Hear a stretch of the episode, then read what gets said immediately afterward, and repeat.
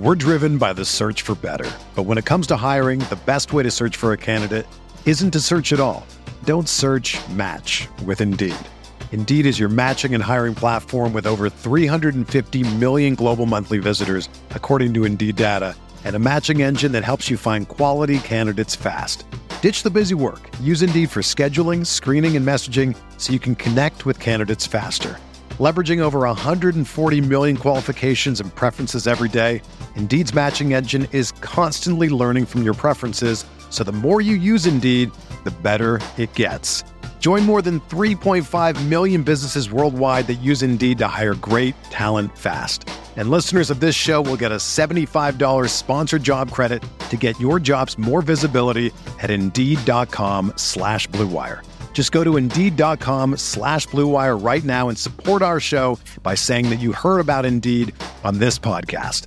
That's Indeed.com slash BlueWire. Terms and conditions apply. Need to hire? You need Indeed.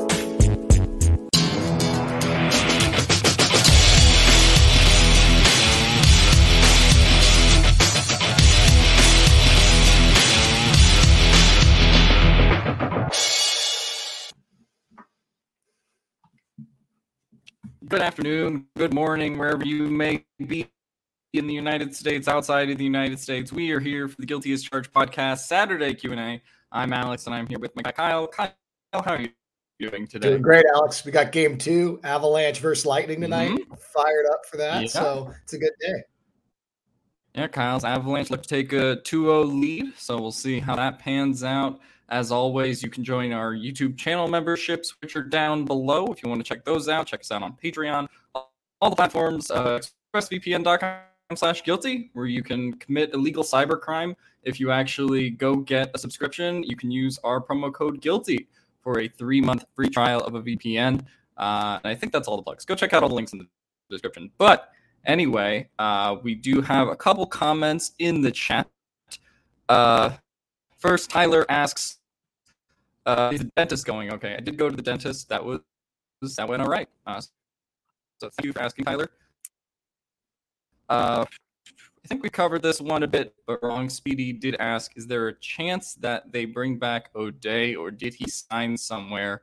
Uh, he didn't sign anywhere, but Oday did have a tweet a month ago um, that he's pretty much not coming back to the Chargers. Uh, so that unfortunately is looking a lot less likely. He said if they did uh, bring him back, then Feiler to right tackle would become more interesting. That would be incredible. That would be, you know, a great situation to be in if we had Feiler on right tackle, Oday competing with, because a lot of people have said, well, um, I've talked about, you know, how we get some of these guys on the field. Um, what do we do if we try to flex out, you know, Salyer out there or something like that? It's like, well, we don't really need to. We could move Feiler over we could fill in that right guard spot with Oday and then have Zion play his natural left guard position. That'd be fun. But like Alex, you just said, there was a, that day. It was funny how it all took place, right? Uh, he sent out that that tweet, "Hey LA, what's up?" And everyone was like, "Oh my!" Charger fans were like, "It's happening! It's happening!" Um, and everyone got all fired up. But then it came out. I think half of us were like bracing for just doom and despair, wondering if he was going to post something about getting signed to the Rams.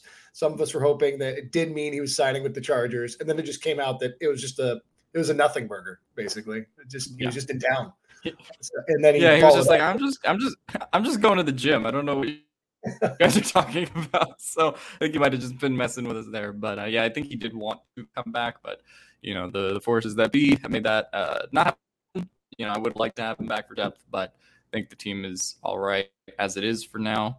Um, Chris M asks Daniel Popper seems really high on tight end Stone Smartt. Do you think he makes the team? Uh, I'll go ahead and say no right now as currently constructed, although he has been popping off these two days of minicamp. Um, but I mean, they just to me have too many bodies in the tight end room. You had Gerald Everett, you have Donald Parham, McKitty. Um, there's like the possibility he gets that fourth tight end uh, spot that was kind of like Stephen Anderson's. Um, so that's possible, but I just think there's too many bodies. Plus, you have Hunter Kampmoyer. Plus, you have you know the two fullback situation right now with Horvath and Nabers. Um, I, I would think the practice squad is much more likely for him, even if he is impressing the coaches. Yeah, and and that's still kind of making the team, right? Because yeah. some of those practice right. guys are going to get pulled up on a week by week basis. Exactly. Yeah, they are. Uh, I haven't looked a lot in Stone Smartt. Uh, I just I like his name. I mean, anyone whose name's Stone uh, sounds like they could probably to being a football player quite a bit. Uh, so that sounds good. All right. So as always, get those comments and super chats in. Uh, Teresa Papa says he was waiting for a student discount uh, that never came. Uh, I don't know what that is about, but he will let us know. Jack asks if Guyton can prove himself as a gunner this season or any special team standout, do you see him sticking around? If not, is he on the team next season? I'll let Kyle uh, go on that one first. What do you think? Kyle? Sounds good, Alex. So the Chargers are going to be in an interesting situation with Guyton next year. He's still going to be a restricted free agent technically. So they'll have the ability to slap a tender on him, which really there's only two that they could use. Uh, that would be the second round tender or the right of refusal tender. The right of refusal tender wouldn't get us any compensation if we basically gave him some sort of con or the right of refusal tender starts at this year it was at like $2 million. So let's say it increases another 14% from there, which is what I'm anticipating the cap to increase by. Don't make me do that mental math, but let's just say hypothetically 2.25 million, right around there. Okay. Um, so that would be for the right of refusal tender, but we wouldn't get compensation if he went and signed with another team. A team could then go and offer him a, let's say, just hypothetically, two years, $15 million contract. If we would have we would have the right to match that, but if we didn't match it, I'm not 100% certain on this, so forgive me, but I believe we wouldn't get even a compensatory consideration the following year. So it's kind of the worst case scenario if we go through with that uh, right of refusal tender, because I do believe we won't have the cap to sign him to what I think other teams might sign him for. Now, if we signed him to the second round tender, that this year was worth about $4 million. That might get up to like 4.4 by next year.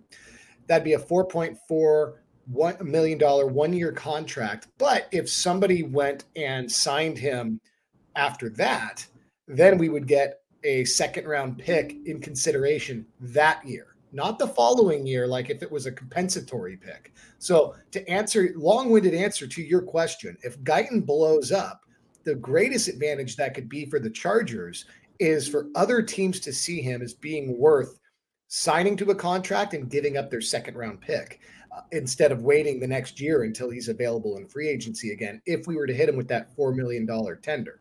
So that's what I'm kind of looking for. The other advantage to that is we have so many free agents that will be li- leaving this year, and we are capped at being able to earn four compensatory picks for the 2024 draft.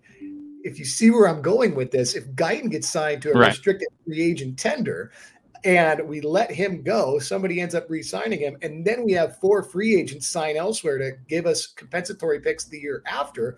We've net, netted five extra picks instead of just four. So that would get me fired up. And I think if he excels this year, there's a good chance we do that because $4 million, as we've seen in this last year, is not that much for a wide receiver with that kind of speed. Right. Um, I'm just saying genetics are, are fun talk about, and the idea that you could get an extra or even that um, based on you know his speed and his ability. If he really does blow up this year, that would be great. I, I just think he's not on the team because they have Keenan Allen, you have Mike Williams, you've invested 20 million in both of them. Josh Palmer's on a rookie deal. Um, and so at that point, you kind of have your three wide receivers. You'll probably resign DeAndre Carter or bring in like the next special teams guy.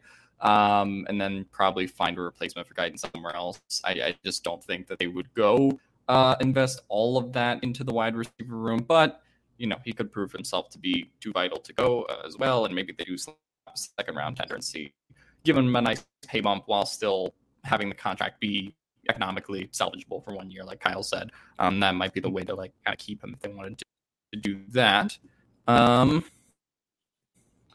Mark Matlock, uh, who plays center if Linsley gets hurt? I think right now that is Will Clapp, uh, who they got from the Saints. Uh, there's a backup guard center to replace Scott Quessenberry.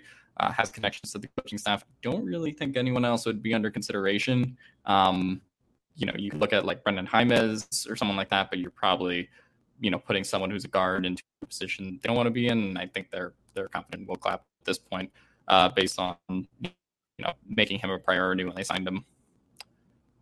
Um. All right. Oh, That's Teresa Campapa says he was he was talking about a student discount for the GAC membership. Um, I don't I don't think we give those out. Uh, Tyler Tyler leads the GAC membership, so you would have to ask him if there's a student discount for that. But I don't don't think there currently is. Um, if the following players have decent seasons, who's more likely to get a second contract?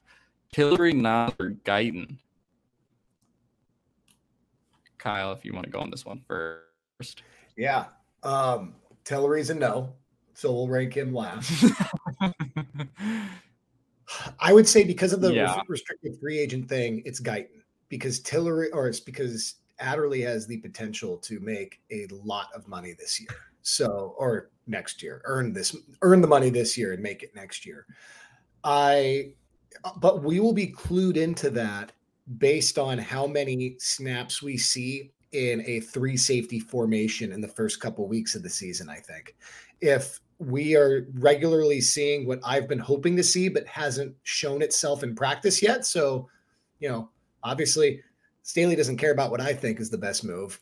So he's going to do what he wants to do.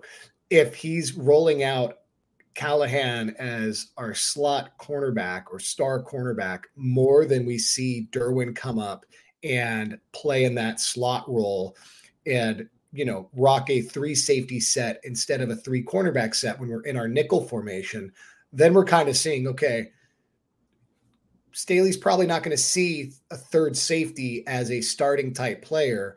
And we just drafted Woods. So why would we keep Adderley? That's going to be the tough thing. Adderley might also give us the best chance of getting a third round, probably more like a fourth round compensatory pick. So it's not all bad, but I personally really like what Adderley brings to this defense. I think he represents the exact kind of safety that Staley needs. He just needs to clean up his tackling a little bit and not always go for the home runs when playing a pass, but overall, I think that size of speed and tenacity and willingness to get in and involved involved in the running game is what we need from our safeties. Right. Yeah. Um, Tillery last. that I don't think this is particularly close. Um, I guess the only thing is like if he has a good year, then they could bring him back next year. But like they would have picked up the fifth year option if they were bringing Tillery back. Um, I to me declining the fifth year option is a pretty evident sign he's not going to be here. Um, yeah, I would say Guyton is probably the most likely to be back just because of the restricted free agent free nature of his contract. Um, if that wasn't a thing, then maybe Nas, but they did just draft JT Woods uh, and sort of skipped on wide receiver this draft um, entirely because they have Josh Palmer. So um, I would tend to think that Guyton is the most likely to come back.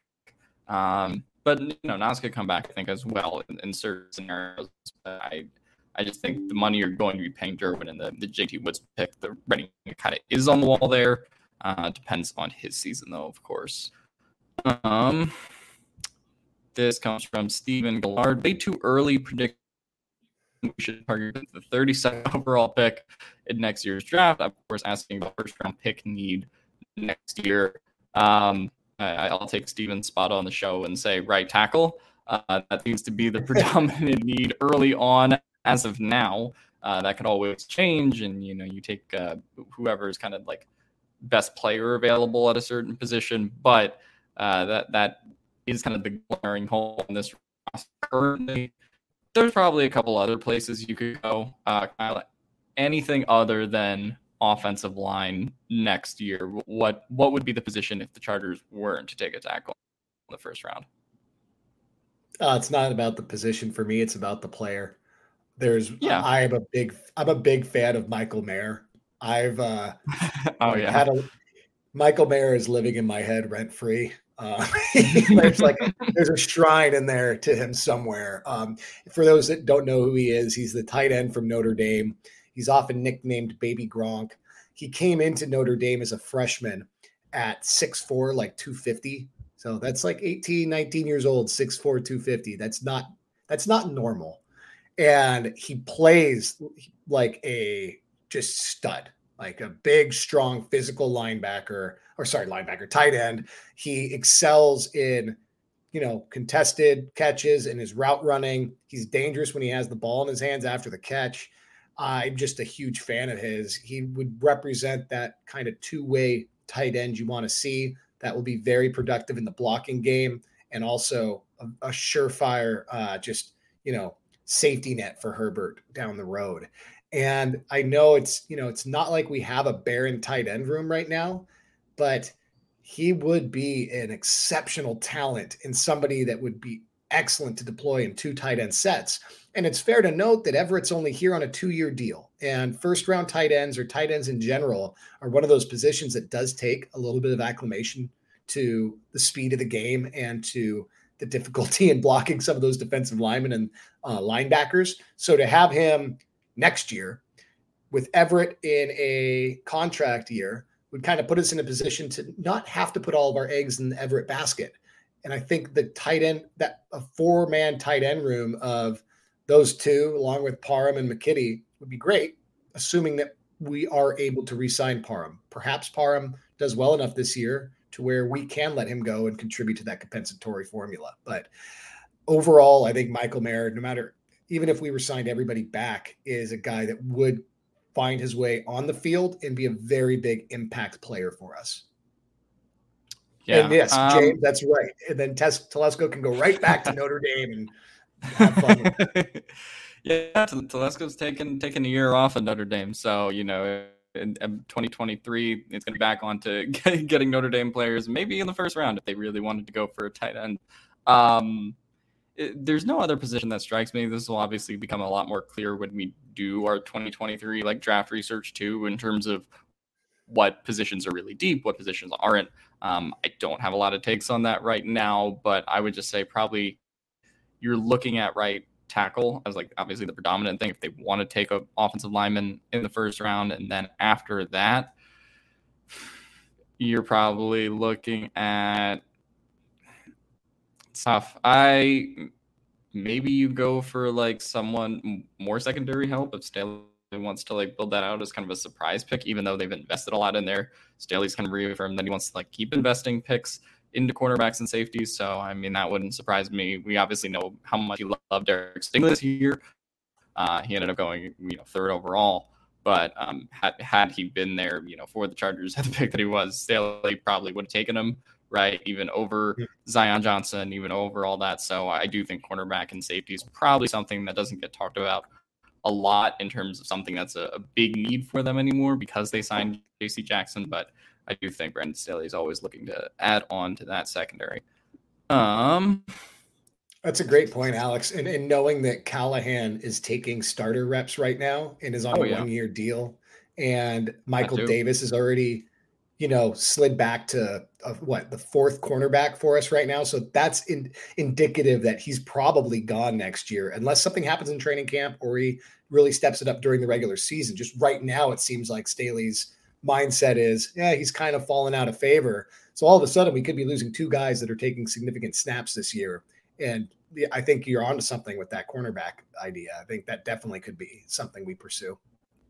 Yeah, I mean, Cal- even if you're kind of like, okay, Callahan has like a breakout year, he leaves, you know, goes get goes to get the bag elsewhere. Michael Davis gets cut, they save seven million dollars. Now you're just down to mm-hmm. J.C. Jackson and Asante Samuel Jr. And suddenly, you know, you need an influx of quarterbacks. Uh, you need an influx of DBs. So I think that just happens very quickly in the NFL, uh, quicker than people kind of think about. Generally speaking, um, Omar asks, after all the additions, what part of the field are you most worried about? Personally, I'm curious to see how Staley approaches special teams this year. Uh, obviously, with new special teams coordinator Ryan Ficken in the fold. Um, what I think I kind of know the answer, but what part of the field are you most worried about, Kyle? Oh, myself? I yeah. Man. Well, it's the obvious, you know, one that we're going to just hammer on all the time. It's the uh, fe- the part of the field that is approximately six feet to Corey Linsley's right. Just the very precise part of the field that I'm the most worried about. Uh, okay. That's if we if we were to break this down into the like three parts of the field, right? If we said, you know, let let's just say uh, first, second, third level of offense and defense. If we just were to break it down like that, what kind of stands out to you then? If we just said area of the field. I guess also including special teams. Yeah, I, I, mean, let's see how special teams looks. I, I, do not claim to be an expert in special teams at all. Mm-hmm. I just was a big fan of David Binn when he was the long snapper for us back in the day.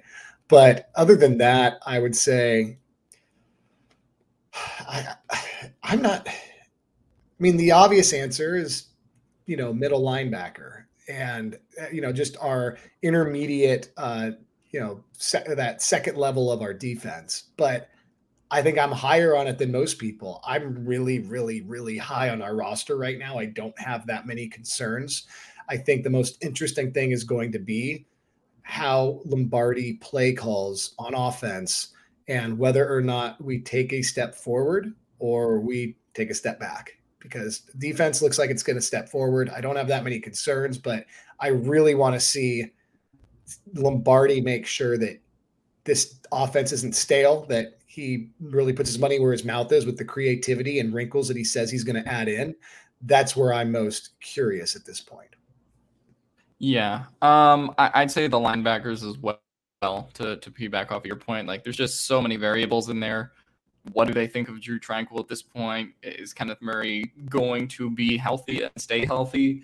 And if he is healthy, like what level is he giving you as your probably starting middle linebacker. What's Kyle Van Noy doing, right? Like we sort of talked about this last podcast where it seems like he's going to be a linebacker edge hybrid, but what percent is he going to be playing linebacker? What percent is he going to be playing more standard edge? Um, I, I think that's kind of the big question in terms of that defense because I, I, I think everyone feels pretty confident about the first and the third levels, but that second level I think is going to kind of make or break a lot of drives for the Chargers, especially given their their history on run defense uh, in particular, even though they did add Austin Johnson and Sebastian Joseph Day. Yeah. Um. Oh, we well we just talked about Joe Lombardi. Um, assuming that our offense is again top five, anyone specific on your radar to take over for Joe Lombardi uh, after he takes a head coaching gig next year? Will Staley try to keep a similar offensive scheme? It's a great question, Alex. Do you know if there's somebody within our organization right now that could be internally um, given the position? I mean, I would assume Shane Day as quarterbacks coach. They, I mean, we uh, well, we didn't really see that with Pep Hamilton, but Pep Hamilton obviously kind of like bounced around a little bit. Um, I, I would say would and Shane Day, and yeah, um, yeah, I, I, would say Shane Day would probably go from QB coach to offensive coordinator if Lombardi were to go, but again, that's all speculative, and then you know, you could mm-hmm. obviously probably have to interview people from outside instead of just giving them the job. So um, I think they try to keep a similar offensive scheme. You know, what works works, uh, but I, I, don't think they'll try to reinvent the wheel too much. And honestly, you don't have to reinvent the wheel that much because you have Justin Herbert, right? Like, that is mm-hmm. kind of what the offense is. Uh, so even if Lombardi were to leave, I don't think a whole lot would change. Uh, Chris in the chat brings up tight ends coach uh, Kevin Hoger right? That's another name we've kind of talked about. Um, so I, I, think there are some internal candidates that they could look at, but I, I don't think there's anyone that's terribly obvious at this point. Uh, Lombardi, I think, interviewed for the Texans job last year. Uh, I don't know if he interviewed for another one, but I remember that he was like one of the final like three or four candidates for that job.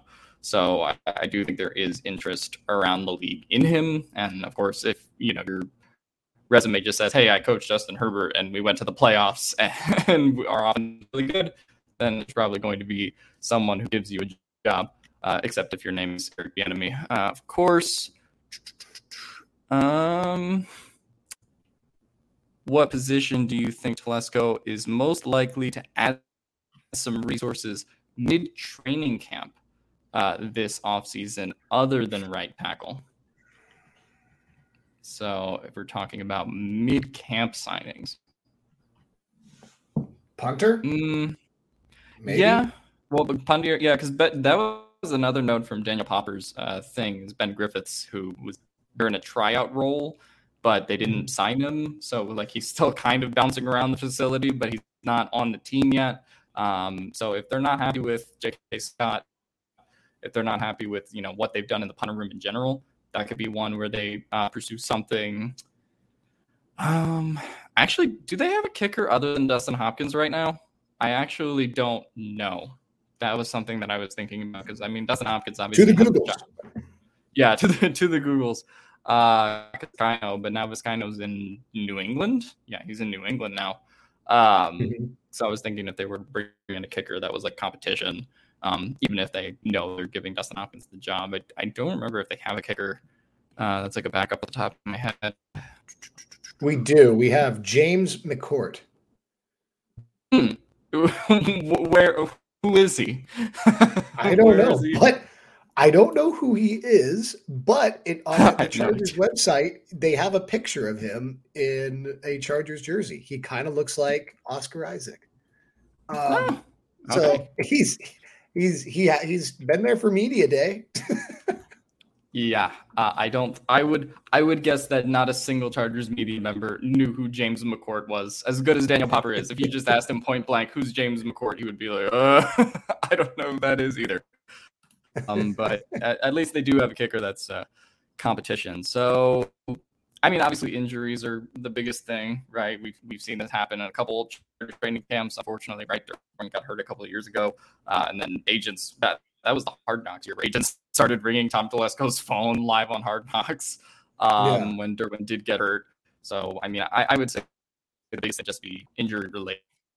Um, if there is something that happens to Chargers, and then something something happens there. So hey, I do have a little bit of background on him for you. Okay. Um, Let, let's talk about James McCourt. It's June 18th. Yeah. okay, so we have James McCourt is a rookie, undrafted free agent rookie. Uh, he played uh, for Illinois football. Call it Illinois football, not Illinois yeah. football. It looks like. Um, well, they're the, the they're the Illinois. They're the Illinois Fighting Illini. That that that is like the name of the team. That can't be real. That's no. That, that is wait, wait, wait, wait, wait, wait, wait. That no, I think you're right. The, I think that's what it says. Yeah, the yeah. Fighting Illini. Man, yeah, that the, is a funny name. Fighting name. Illini. Yeah, this is that, this is that's, how little I know about team. college football. yeah, there, I, I only know that because they're in they're in the Big Ten, and there's like one national television game every year where you have to watch them and like some shitty quarterback that is going to be on a practice squad in a few years in the NFL. Uh, Oh, speaking of, Brandon Peters is on the Chargers. He's he's like our fourth string quarterback right now. Um, nice. yeah, that's a good pull. But uh, yeah, no.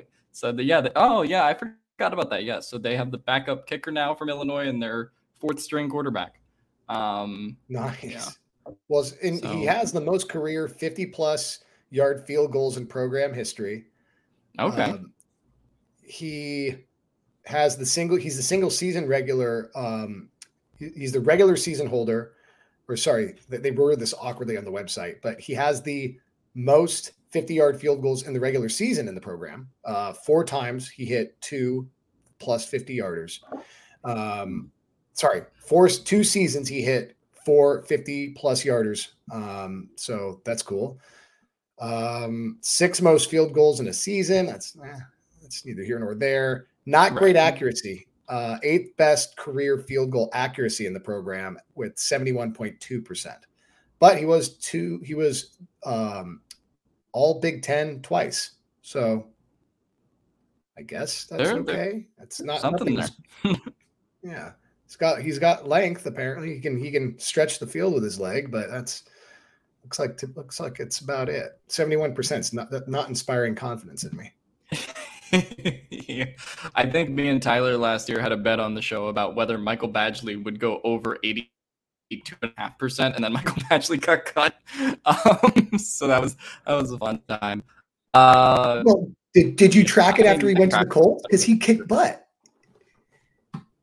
Oh, you know, we said we said the bet was was cut by the Chargers. So the bet only applied oh. if it was the Chargers. So we we didn't track if it was the Colts. Otherwise, I would have lost because I bet under eight and a half percent. Oh my god.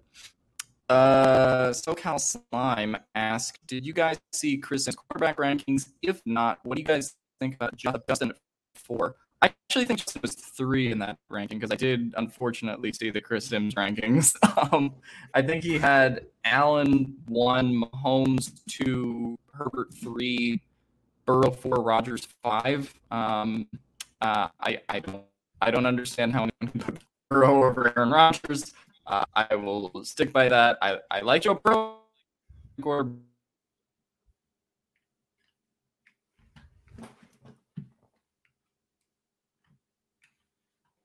Alex, did we lose you?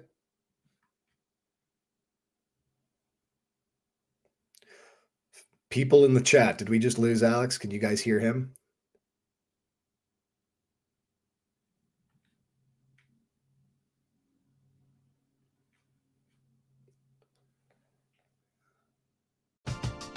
We're driven by the search for better. But when it comes to hiring, the best way to search for a candidate isn't to search at all.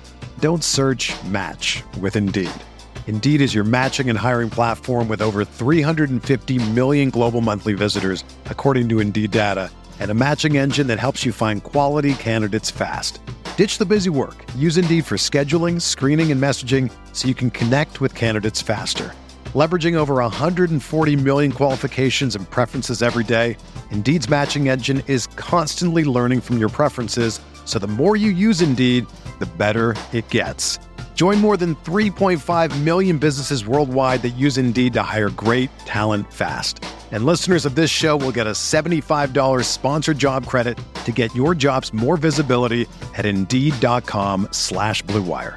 Just go to Indeed.com slash BlueWire right now and support our show by saying that you heard about Indeed on this podcast. That's Indeed.com slash BlueWire. Terms and conditions apply. Need to hire? You need Indeed. People in the chat, have we lost Alex or are y'all losing me? Thank you, Teresa. Okay, it's Alex. Okay, so I'll keep going with that question. So Chris Sims, quarterback rankings, yes, he was ranked third. I think to piggyback off of what Alex was saying, it's really hard to see Burrow ranked ahead of Rodgers. And hey, guys, for the sake of objectivity, please, Alex looks like you're back.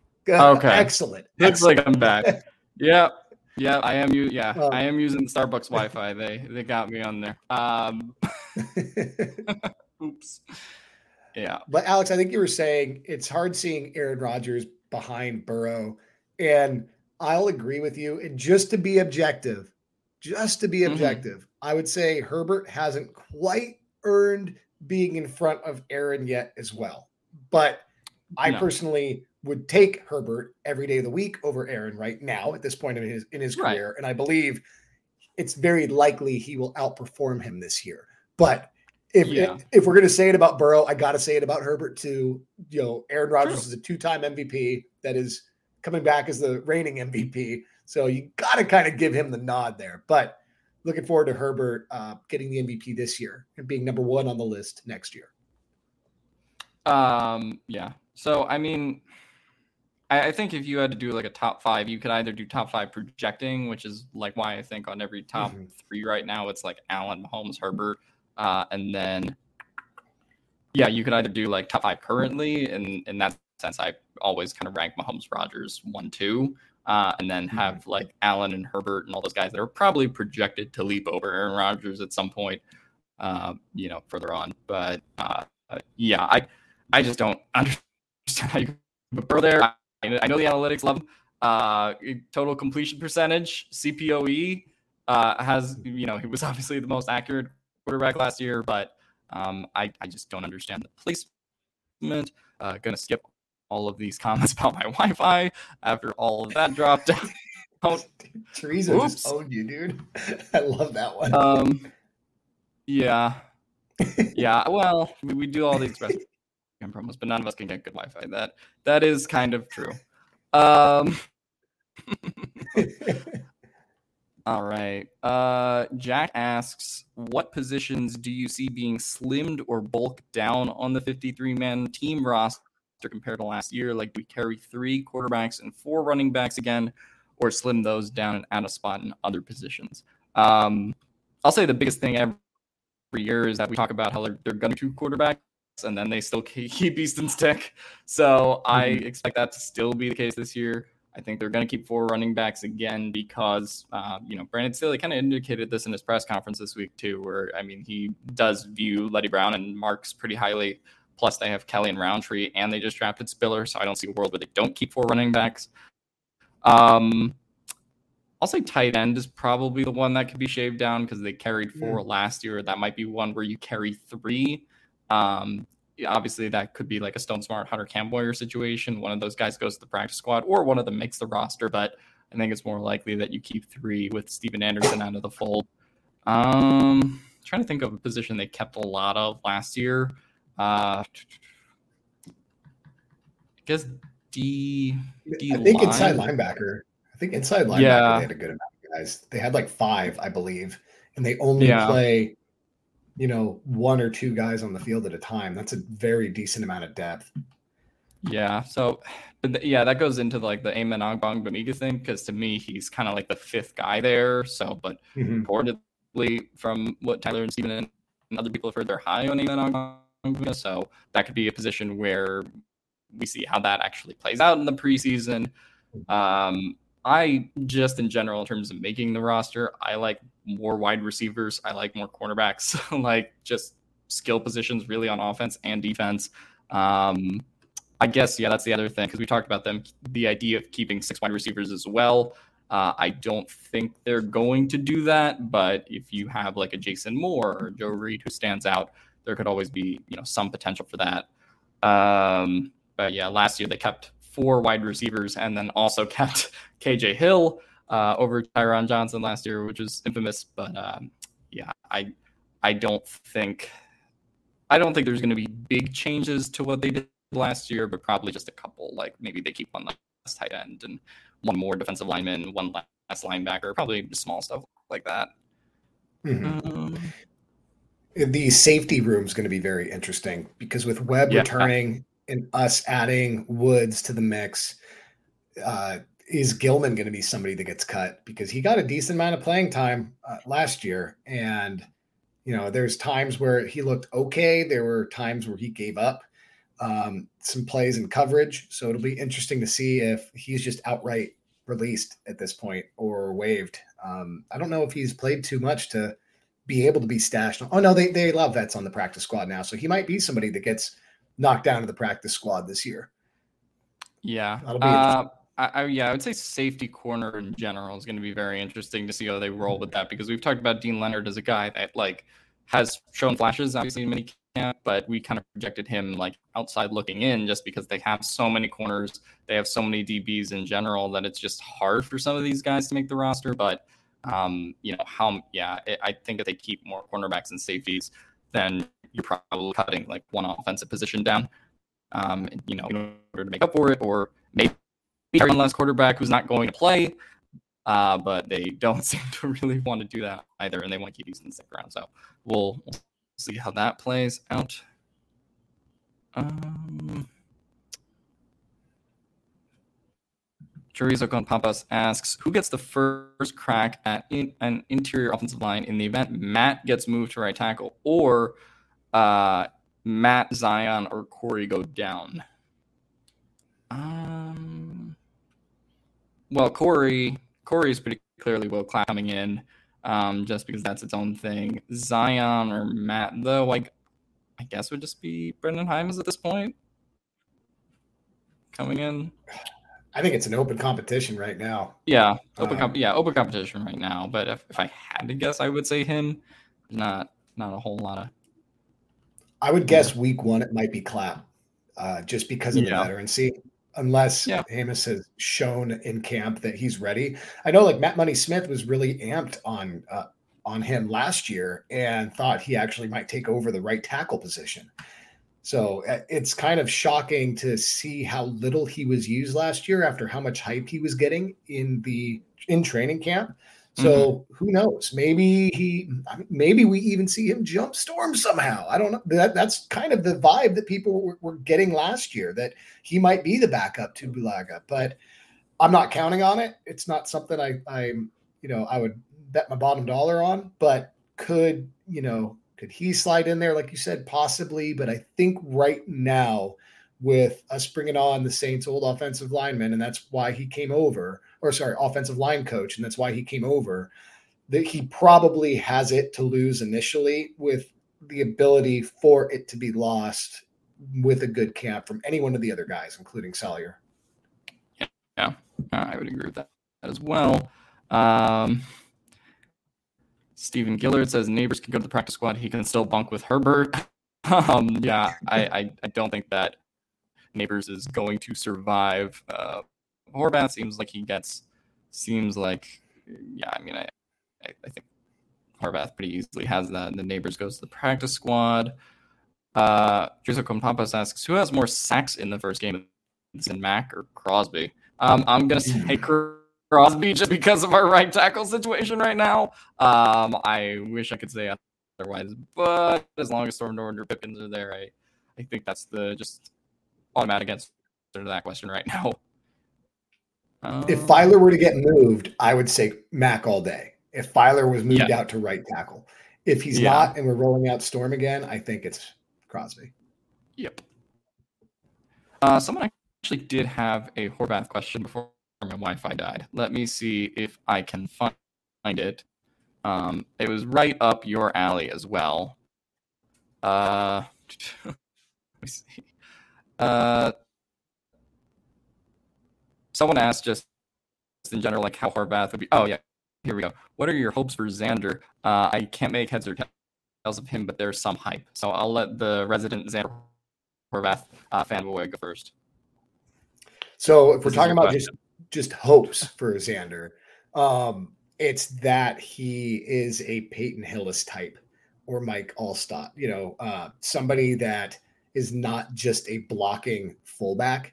He's somebody, uh, when you look at his tape, he is fairly agile for a guy his size. He's extremely explosive. Like it might take him one step, but then that second step looks great. Um, he can absolutely hit a hole with, you know, some speed with uh, decisiveness and he's not easy to bring down. So my hopes would be to see him on a lot of third down uh, packages uh, in the goal line because he also has great hands.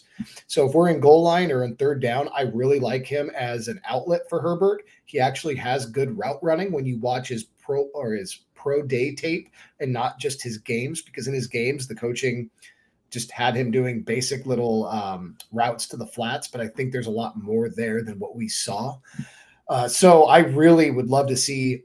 It's not going to happen often, but some games where he gets as many as like 10, 10 touches and he's just kind of wearing down the defense a little bit and being a true change of pace back when contrasted against Ekeler.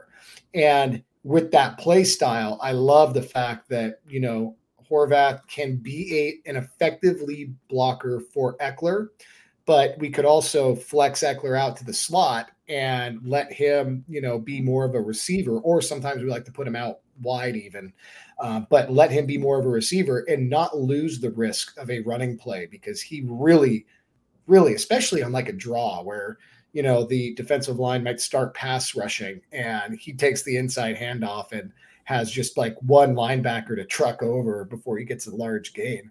Uh, there's a lot of things they can do with him. I just hope he gets used and utilized as a true power runner with versatility. Yeah, I, I, hope so as well. And and you mentioned kind of the like receiving aspect of his play too. That's something that when they've had Kelley on the field, when they've had Rountree on the field, like you, you just know that they're not going to throw to those guys. And when they do throw to those guys, it usually doesn't go super well. Um, so I would say that in, in that sense, Horvath already over them in terms of like his receiving ability. Um, you know, Isaiah Spiller can obviously kind of be a change of pace back from Austin Ekeler, and that's what they drafted him to be as their RB2. But uh, I think Horvath, there's a legit argument for him to be some kind of like RB3 type uh, on this roster based on how they constructed it. If that's how it plays out in actuality, right, we have to see. But um, right now, I, I think he's a pretty high priority fullback with some decent running back potential, as Kyle has uh, as Kyle said. Um, uh, Teresa Kambapa says, "Let's hope the Raiders kick Leatherwood back out to right tackle." Uh, I'd love that. I don't don't know if that's actually what they're going to end up doing uh, for for their sake. Um, When you need mealtime inspiration, it's worth shopping Kroger, where you'll find over 30,000 mouthwatering choices that excite your inner foodie. And no matter what tasty choice you make, you'll enjoy our everyday low prices, plus extra ways to save, like digital coupons worth over $600 each week. You can also save up to $1 off per gallon at the pump with fuel points. More savings and more inspiring flavors make shopping Kroger worth it every time. Kroger, fresh for everyone. Fuel restrictions apply.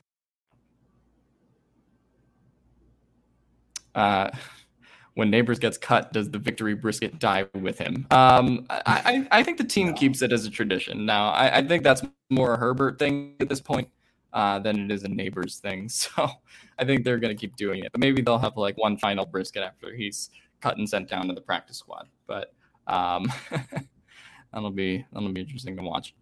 Uh, Wrong, Speedy. Wrong, oh. wrong, real quick, Alex. Wrong Speedy pointed out Mike Alstott type player for Horvath would be a godsend.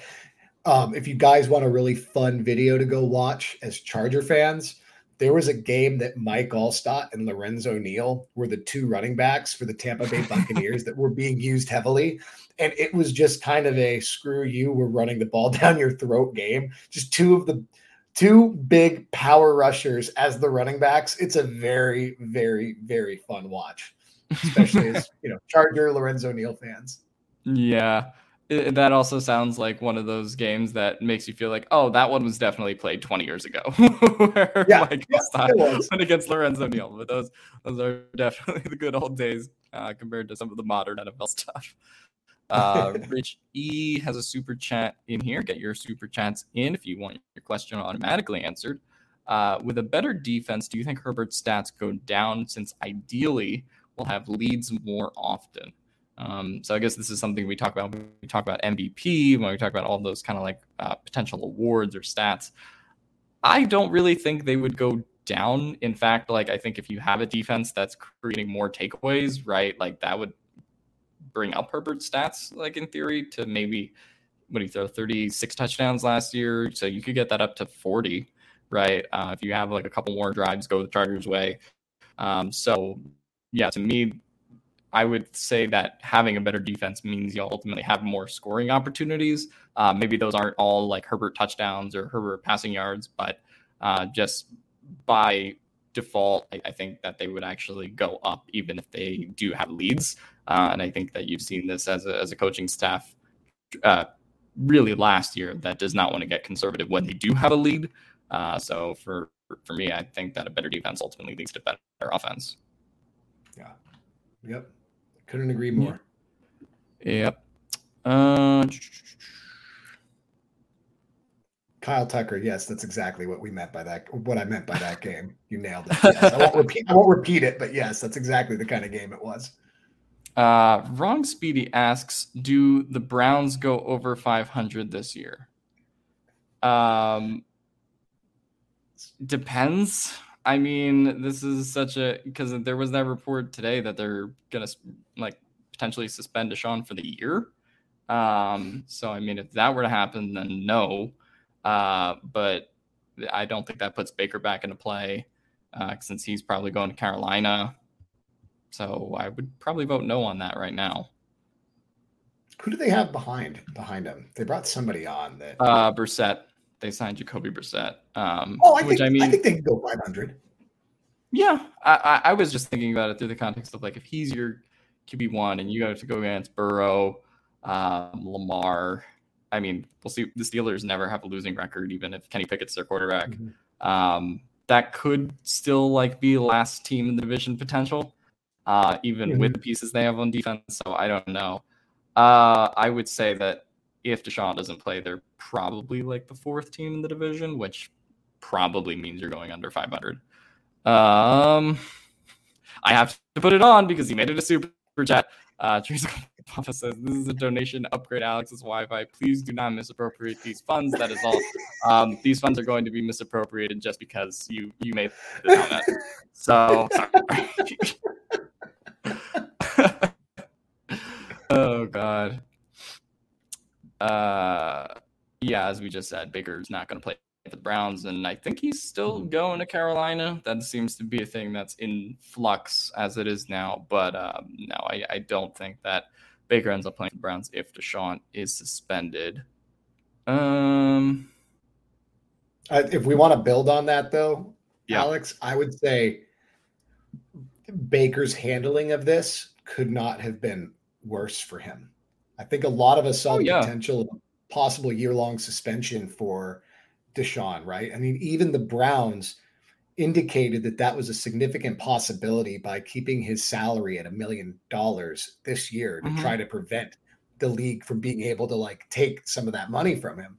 And Baker, by throwing this temper tantrum, is now in a position where, like you like you mentioned, in a contract year, he could be going to a much much worse team instead of sticking around and playing for the Browns and then getting the bag. Because I, I would have said if they hadn't if they hadn't traded for Deshaun and if he hadn't thrown this fit, if Baker just was given a chance to let his shoulder heal and came out for another season, there's a good chance that he would have brought himself up again to at least an above average level as a quarterback. And I don't mean, you know, top 10, I mean right. muddled in that 14, 15, 16, 17th ranking. And that's going to get you paid in this league. I think, I, I really think him going to Carolina now is going to put him in that same sort of potential of being a Darnold or being somebody that now has to go learn a system and be on a subpar team and really let that affect his stats. So that was probably the worst way he could have handled it instead of staying home with a very good team with playoff potential and just trying to return to his 2020 um, playing. Yeah, um, it was very like Ben Simmonsy, right? Where it's just like once you take yourself away from the team entirely and you're not showing up to practice, and then you know people don't see you, and suddenly you're in a sub. You know, uh, I guess Ben Simmons is different because he got traded to the Nets uh, and then d- decided not to play still. um, but I think anytime that you don't show up to work and you don't show up, uh, you know, to have your teammates, it makes the situation instantly worse, not just for the team, but also for Baker himself, like like you kind of mentioned. Um, So yeah, I, I do think that he didn't handle it quite as well as he could have. Um, uh, Stephen Gillard says "Bet- Panthers have better pass catchers than the Browns, in my opinion. Moore, Anderson, and Marshall. Browns got uh, Njoku. Who did the Browns? Did the Browns just get Amari Cooper? Ooh, they may have. Yeah, let me double Yeah. check. The Browns, yeah, I was gonna say because I was trying to remember who the Browns receivers are, just because like obviously Odell's gone and Jarvis is gone, but I mean Amari Cooper is still a top ten receiver. like I mean, I I would not knock the Browns down that bad, and they have Anthony Schwartz and some other weapons still. Um, Panthers have better weapons, arguably, but a much worse overall team than the Browns. So I mean, I don't think that's worth the trade off. Dude, if they have, I saw one name. Dude, Jakeem Grant. I like that guy. He's nice. Um, he Uh, he's on the he- Browns? Yeah, yeah. He Oh, they signed him this No, year. I, I like Jakeem He's a Grant, yeah. slippery guy. Yeah. Yeah. Uh, they the other standouts I'd say are like just people that catch your eye are Harrison Bryant actually had some good games with them. They had some chemistry. Um, we also have Peoples Jones uh, had Oh, yeah. chemistry with Baker. So I mean, they still have they still have guys. I would yeah, not. I, Um, I mean, like you can't talk about them also without talking about their running back room. And right now they have Chubb, they have Hunt, and they have Micah Jerome Ford uh, in the running back room now. So, like to me, plus their offensive line and everything they have, like I, if I'm Baker, like you said, I'd much rather be with the Browns. Uh, oh, and they have D'Ernest Johnson too. Uh, I, I yeah. think still, yeah. So they're loaded, right? Like, I mean, even though they don't have like uh, well, and they have Amari Cooper. Even though they don't have like a ton of guys that are like the best player at their position, I think they have plenty still of offensive talent. Um, Mhm. So I, I'd still rather be there in Carolina.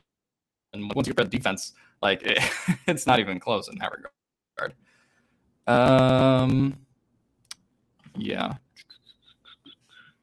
Clinton Sims asks, "Would you like the addition of Darius Slayton to the Chargers if he's cut by the Giants?" Um, I would probably say no on this one. I think he's a little bit redundant with what they have in other guys.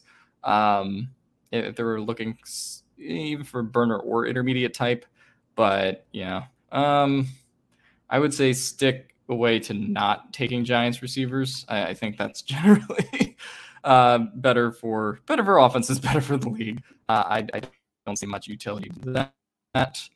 Um, and but yeah, no, I I think D'Ernest Johnson would have been the perfect Charger if the Chargers really wanted to have pursued that. Obviously, I think his contract would be that a little bit um, complicated, but I man, that would have been something where I think I would have offered the Browns. That would have really fortified their running back two position in a way where, uh, even though I think Isaiah Spiller going to be good, I, I think that would have been really good for the Chargers. I mean, to get Um, to get a guy like that for two or three million dollars, because I, I yeah, don't, great value. I don't.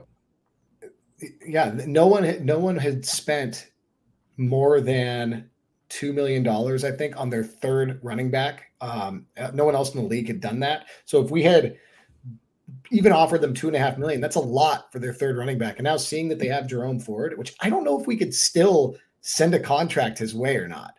And I, I would. I would. don't- Tyler wouldn't, but I would. yeah, I don't I don't know when the RFA tender is locked in, but man, if we still could, I would throw two and a half or three million at it because again, even though even though we're maxed out a little bit at how many players we can uh, will earn us a compensatory free pick, he's one of those guys that could break out and pay you very well.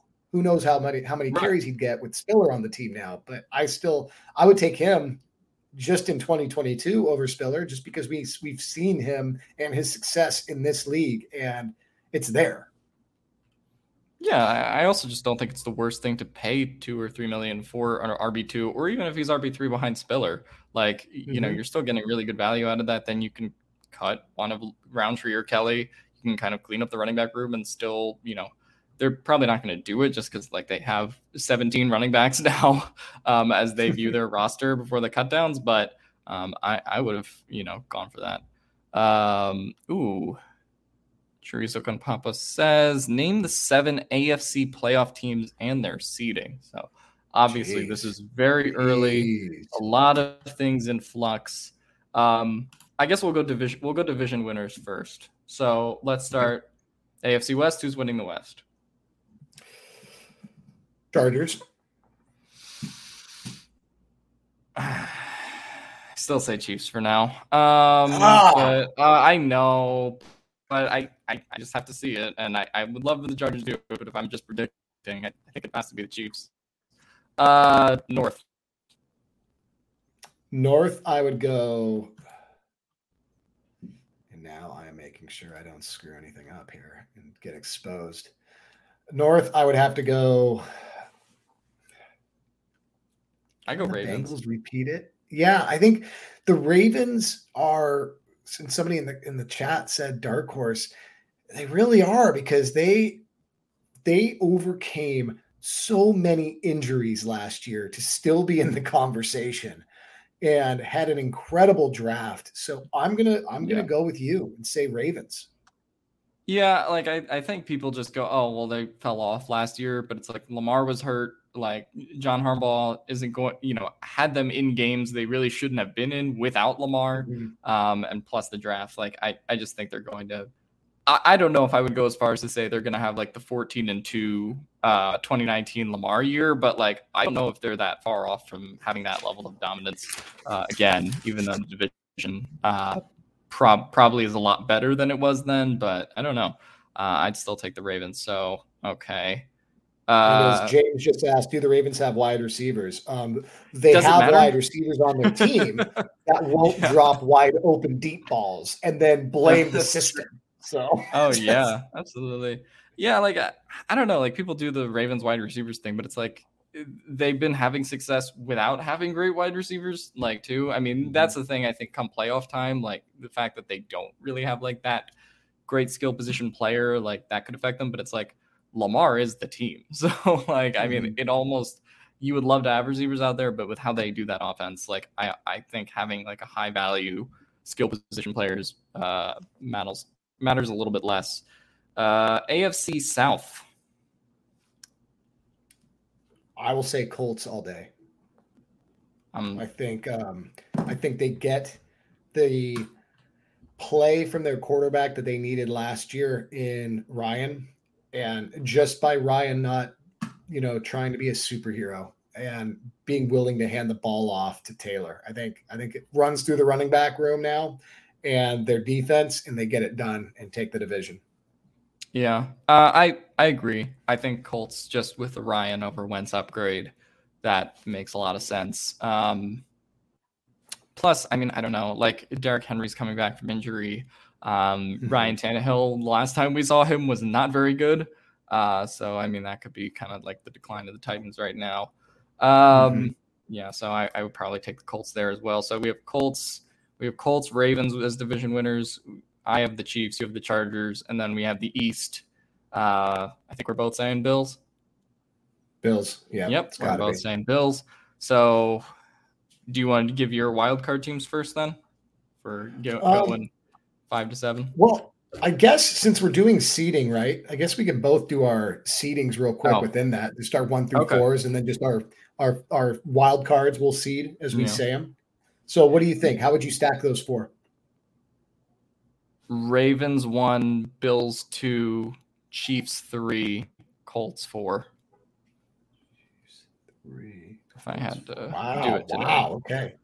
Okay. Yeah. I would definitely agree with you. Colts four. I think Ravens, man, that's tough.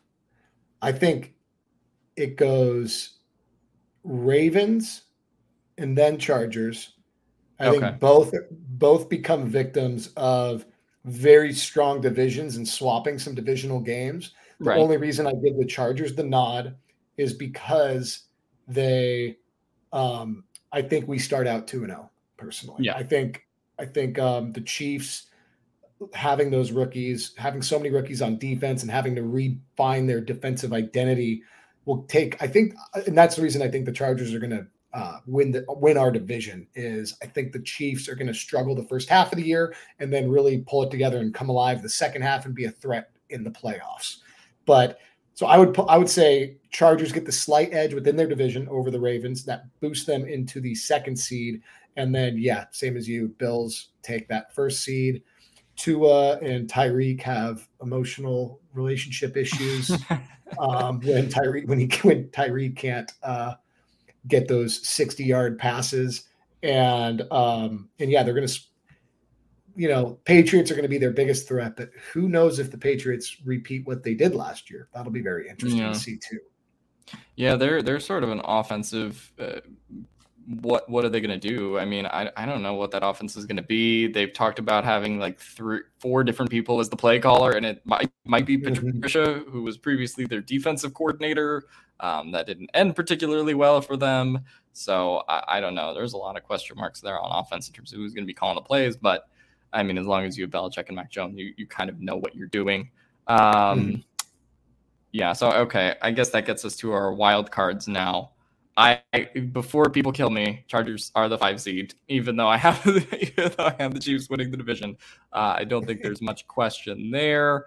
Um, six and seven seeds. This is where I think it gets a little tough. Uh, I'll say six seed Bengals, Uh, this is where it gets hard because this is sort of a Browns question because I think Browns are certainly a playoff team if Deshaun Watson's playing. If he's not, then I don't think they make it. And then you probably have like the Steelers, Dolphins, Patriots, like that group of teams. Um, mm, a Titans, obviously, as well. I'm between the Titans, Titans and Patriots for the seventh seed. I'll go with the Patriots. Okay. I I feel very conflicted on that. I'm enjoying this because you and I you and I are disagreeing. This is wonderful. Mm, never mind. Derrick Henry factor. I'm putting Titan seventh seed. Sorry. Oh. I, I, I was Wow. I was yeah. Okay. So I'm gonna do one to seven. Ravens. Uh yeah, one to seven. Ravens, Bills, Chiefs. Uh what did I oh Ravens, Bills, Chiefs, Colts. Then five, six, seven is Chargers, Bengals, Titans. Gotcha. So I'm at Bills, Chargers, Ravens, Colts, one through four. Uh-huh. Then I'm gonna go five. I've got as Bengals. Okay. Sixth, I've got as the Chiefs. Uh-huh. Seventh, I'm gonna go with the Broncos. No, I think that's fair. I the only thing I have with the Broncos is I they're they're going to be in that group of teams for that six and seven seed too. I just I don't know if I buy Russell Wilson. Like I don't know if I buy that whole offense. He's going to be playing a lot of too high in the AFC and being in the AFC West in general. Struggled with that. Uh, I don't know if I mean the Broncos have good weapons, but like I don't think they have like really elite tier weapons when it comes to like comparing against the rest of the AFC West. Um, but yeah, no, I could certainly see the Broncos being in there. Uh, someone had Broncos country, let's ride in the chat. Yeah, Um, Alex doesn't want to ride. Alex doesn't want to ride, guys. I, I'm not gonna ride with Russell Wilson this time. Although I could, I could see it. I, I just, I don't know. I'm worried about Russell Wilson decline if I'm, if I'm the Broncos based on, uh, based on what we've seen. Uh, if he really falls out of being a top ten quarterback, but I don't know. I could, I could see the Broncos being in that group, but I think that that could be one of the things also where people predict three AFC West teams from the beginning of the Mhm. season, and then they just all start to beat on each other, and like two of them fall out of it like that. So I, I yeah. wouldn't put three AFC West teams in, but it still could end up being that way. Um, but yeah, so okay, to recap, what were your seven again? So my seven are the uh, Bills, Chargers, Ravens, Colts, Bengals, Chiefs, and Broncos. Okay. And yeah, my seven were Ravens, uh, Ravens, Bills, Chiefs. Uh, I keep forgetting the AFC South because they're so forgettable. Colts, Colts, then yeah. Chargers, uh, then Bengals, then Titans. So that is my seven. I feel a little bit weird about the picks because I don't. There's always like the whole. Oh well, I guess I put the Ravens back in and I put the Chargers in, and they didn't make the playoffs last year. So I do. I do have enough shakeup, but yeah, I the bottom. You can make so many arguments for those six and seven seeds where you have like Mhm. probably a solid six teams that could be in those two seeds um, after once you get past like the first five. So um, yeah, I don't know. That's that's going to be interesting, but let us So know in the chat. But yeah, Look, looking at your at only your list, Alex, which team scares you the most in the playoffs? Specifically against our roster. um, hmm. I, I'd say probably out of that list, I think the Bills, just because I think the Chargers have had some. Eh, it's a little bit outdated. They had some success against Lamar, uh, and kind of containing that Harbaugh system. Plus, they don't have a lot of like top tier weapons for the playoffs.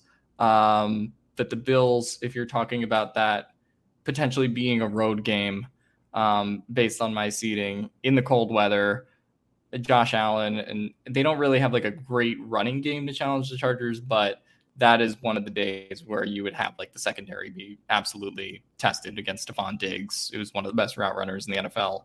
Um, Mhm. I don't see that going super well for the Chargers, uh, although you know you never know what would play out this year. But yeah, I mean they really what that comes down to is we have Herbert and they have an Allen, right? Like they they mm-hmm. have one of the three guys in the league that can that can really counterpunch uh, at quarterback. And so for me, I, I, would probably be most scared of the Bills. Gotcha. I would say out of your seven, yeah, I would say the Ravens. I, I would, yeah. Um, and the reason solely being because of Staley's unique defense and how it might leave us with the complicated zone schemes and whatnot mm-hmm. a little a little exposed to potential breakdowns with a quarterback that can scramble for a little bit longer than the mean you know between that between his ability to potentially just stay alive in the pocket which and that's where we gave up a lot of plays last year is when you know the quarterback was able to scramble for a bit and mix up our guys. That and the fact that Mariota was able to come in and be the most productive rusher for the Raiders against our best defensive front. Right. Like we did we did get a little mixed up with read options and with those type of things. So is that gap and a half system of Staley's as effective when running an option style defense or just having option wrinkles in there that they would probably have for Lamar. So that would be my my biggest concern, I think.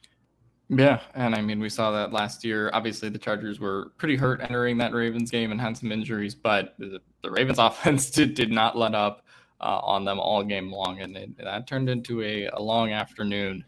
Uh, SoCal Slime asks in the chat if Kyle has Denver at seven, does that mean he predicts uh, the Chargers to split with the Broncos? What do you think about that one?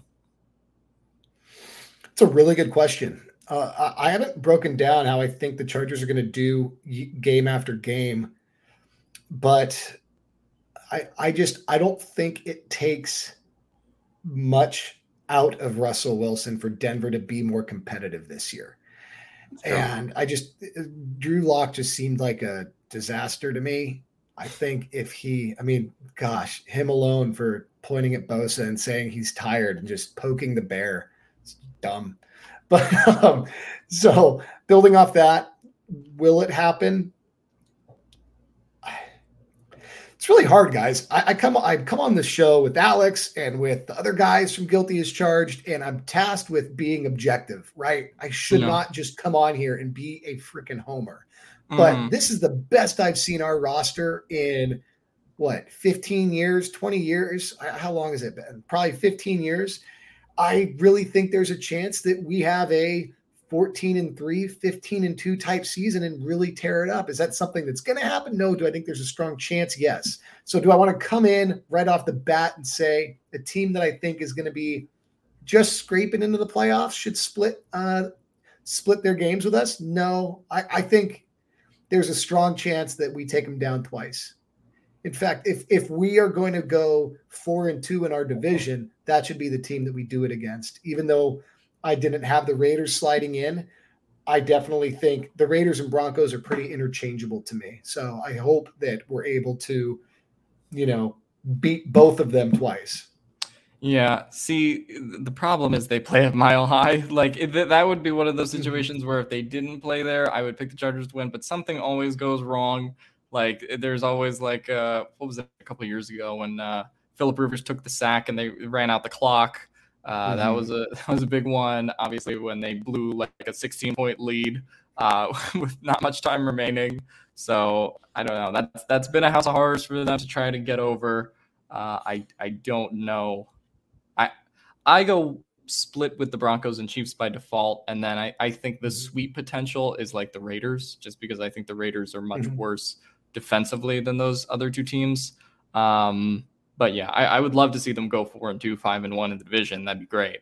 Six and zero oh even. Um, but I I always start predicting three and three in division because I'm just a coward. and I've seen too many years where they've gone one and five and two and four in the division and have kind of blown up their season because of that. But uh, yeah. Uh, so uh, and then so Slime sort of followed up followed up with this question: Who's the most sweepable? Uh, I tend to think it's the Raiders out of out of that group. If there's a team where I had to bet that they go two and zero oh against, um, it, it, would be them. I would go with. It's funny that I'm like it feels like I'm backtracking here, but within mm. the division, I think it might be the Broncos. just because they the Raiders adding Davante and having as many offensive That's weapons true. as they have, um, they're going to be a really, really interesting team to test our defense against because, like, like you and I talked about before, Alex, we've got our guy that can man up against their number one, but who's going to be their number one? They have three guys that on other teams would be the primary option in Waller, Renfrow and Davante. So watching that game is going to give us a very clear indication of how Staley plans on, you know, rolling out this defense for the remainder of the year. Yeah, no, I I I agree. I yeah, I, I, go back and forth. But uh, yeah, to me they're interchangeable, and I, I've gone back and forth on like who's three and four in the division because I, I think no matter how you order them, I do think it's Chiefs one, Chargers two. But even if you think it's Chiefs two or Chiefs two, Chargers one. Like I think those are clearly the top two teams, and then you can probably swap the Chiefs uh, or the Broncos and the Raiders at the bottom. Um, but mm-hmm. yeah, I, that's sort of like my thing with the division. I, I think they're really close together. Raiders have better offensive weapons. Broncos have a better quarterback. Broncos have a much better defense. But yeah, um, the, the interesting thing about both of them is like I have no idea what to make of their coaching situations um, mm-hmm. because Nathaniel Hackett's obviously coming over from Green Bay, um, you know, with a new quarterback, pretty much completely new offense. And now, yeah, with the Raiders, you're bringing in Josh McDaniels, uh, who has had some trouble in New England, um, and obviously is like one of the biggest quitter phonies in the world. Uh, I was so, just about to say they haven't announced who's calling plays yet. Maybe it's because McDaniels is still in the mix. Josh McDaniels is coming back oh my god. Yeah. Um yeah, I just I don't know how you hire that guy to be a head coach again. I, I don't know how he keeps getting this many chances, but uh here we go with the Rangers, I guess, in, in the attempt to become Patriots West. Um Ooh, okay. I guess this is a good question to end on since we just talked about division. Uh, we just talked about the AFC playoff teams. Floor and ceiling for our record if we stay relatively healthy and we're assuming that Herbert is safe yeah. and bubble wrapped the entire season. Yeah, um, I would assume that's what we meant by relatively healthy because if we have Chase Daniel getting thrown in, then we're not relatively healthy. Yeah, I think uh, we could go 15 and 2. I think we could do it if we stayed relatively healthy, like we've said. I think adding a few, like, I actually think that's well within the realm I think we're likely to go. Um, I think we're more likely to go 13 and four. So if you were like to make one of those brackets, like one of those right. candlesticks, I think 15 and two would be like everything goes right for us this season. 13 and four is probably more realistic and within like kind of just the mean of where we should be falling. And even if we take some key injuries but maintain Herbert, but just have some bad swings um, overall. I don't think we should finish worse with this roster than 11 and 6 personally. Yeah. I'll say I think the floor is 10 and 7. Um, I think that you know this is kind of like if things go wrong, um, if they lose like a couple close games, they shouldn't, you know, plus injuries uh, or just like bad coaching calls in general. Like, you know, that's always possibility. Or they get like a really unlucky penalty in one of those games. Um, or a missed field goal, which has been this team's mm-hmm. bane of their existence prior to Dustin Hopkins getting here. Um, yeah, I, I, would say 10 and 7 is the floor. Ceiling, I'm not going to go quite as high as 15 and 2, but I'll say ceiling is 14 and 3. I'll say I'll say mm-hmm. between 10 and 14. That that is kind of where I'm at. Um, but yeah, no, I mean, obviously, if there's not a whole lot of difference between 14 and 3 and 15 and 2, right? If you get like one lucky result, uh, one of those division games, that could just be the difference.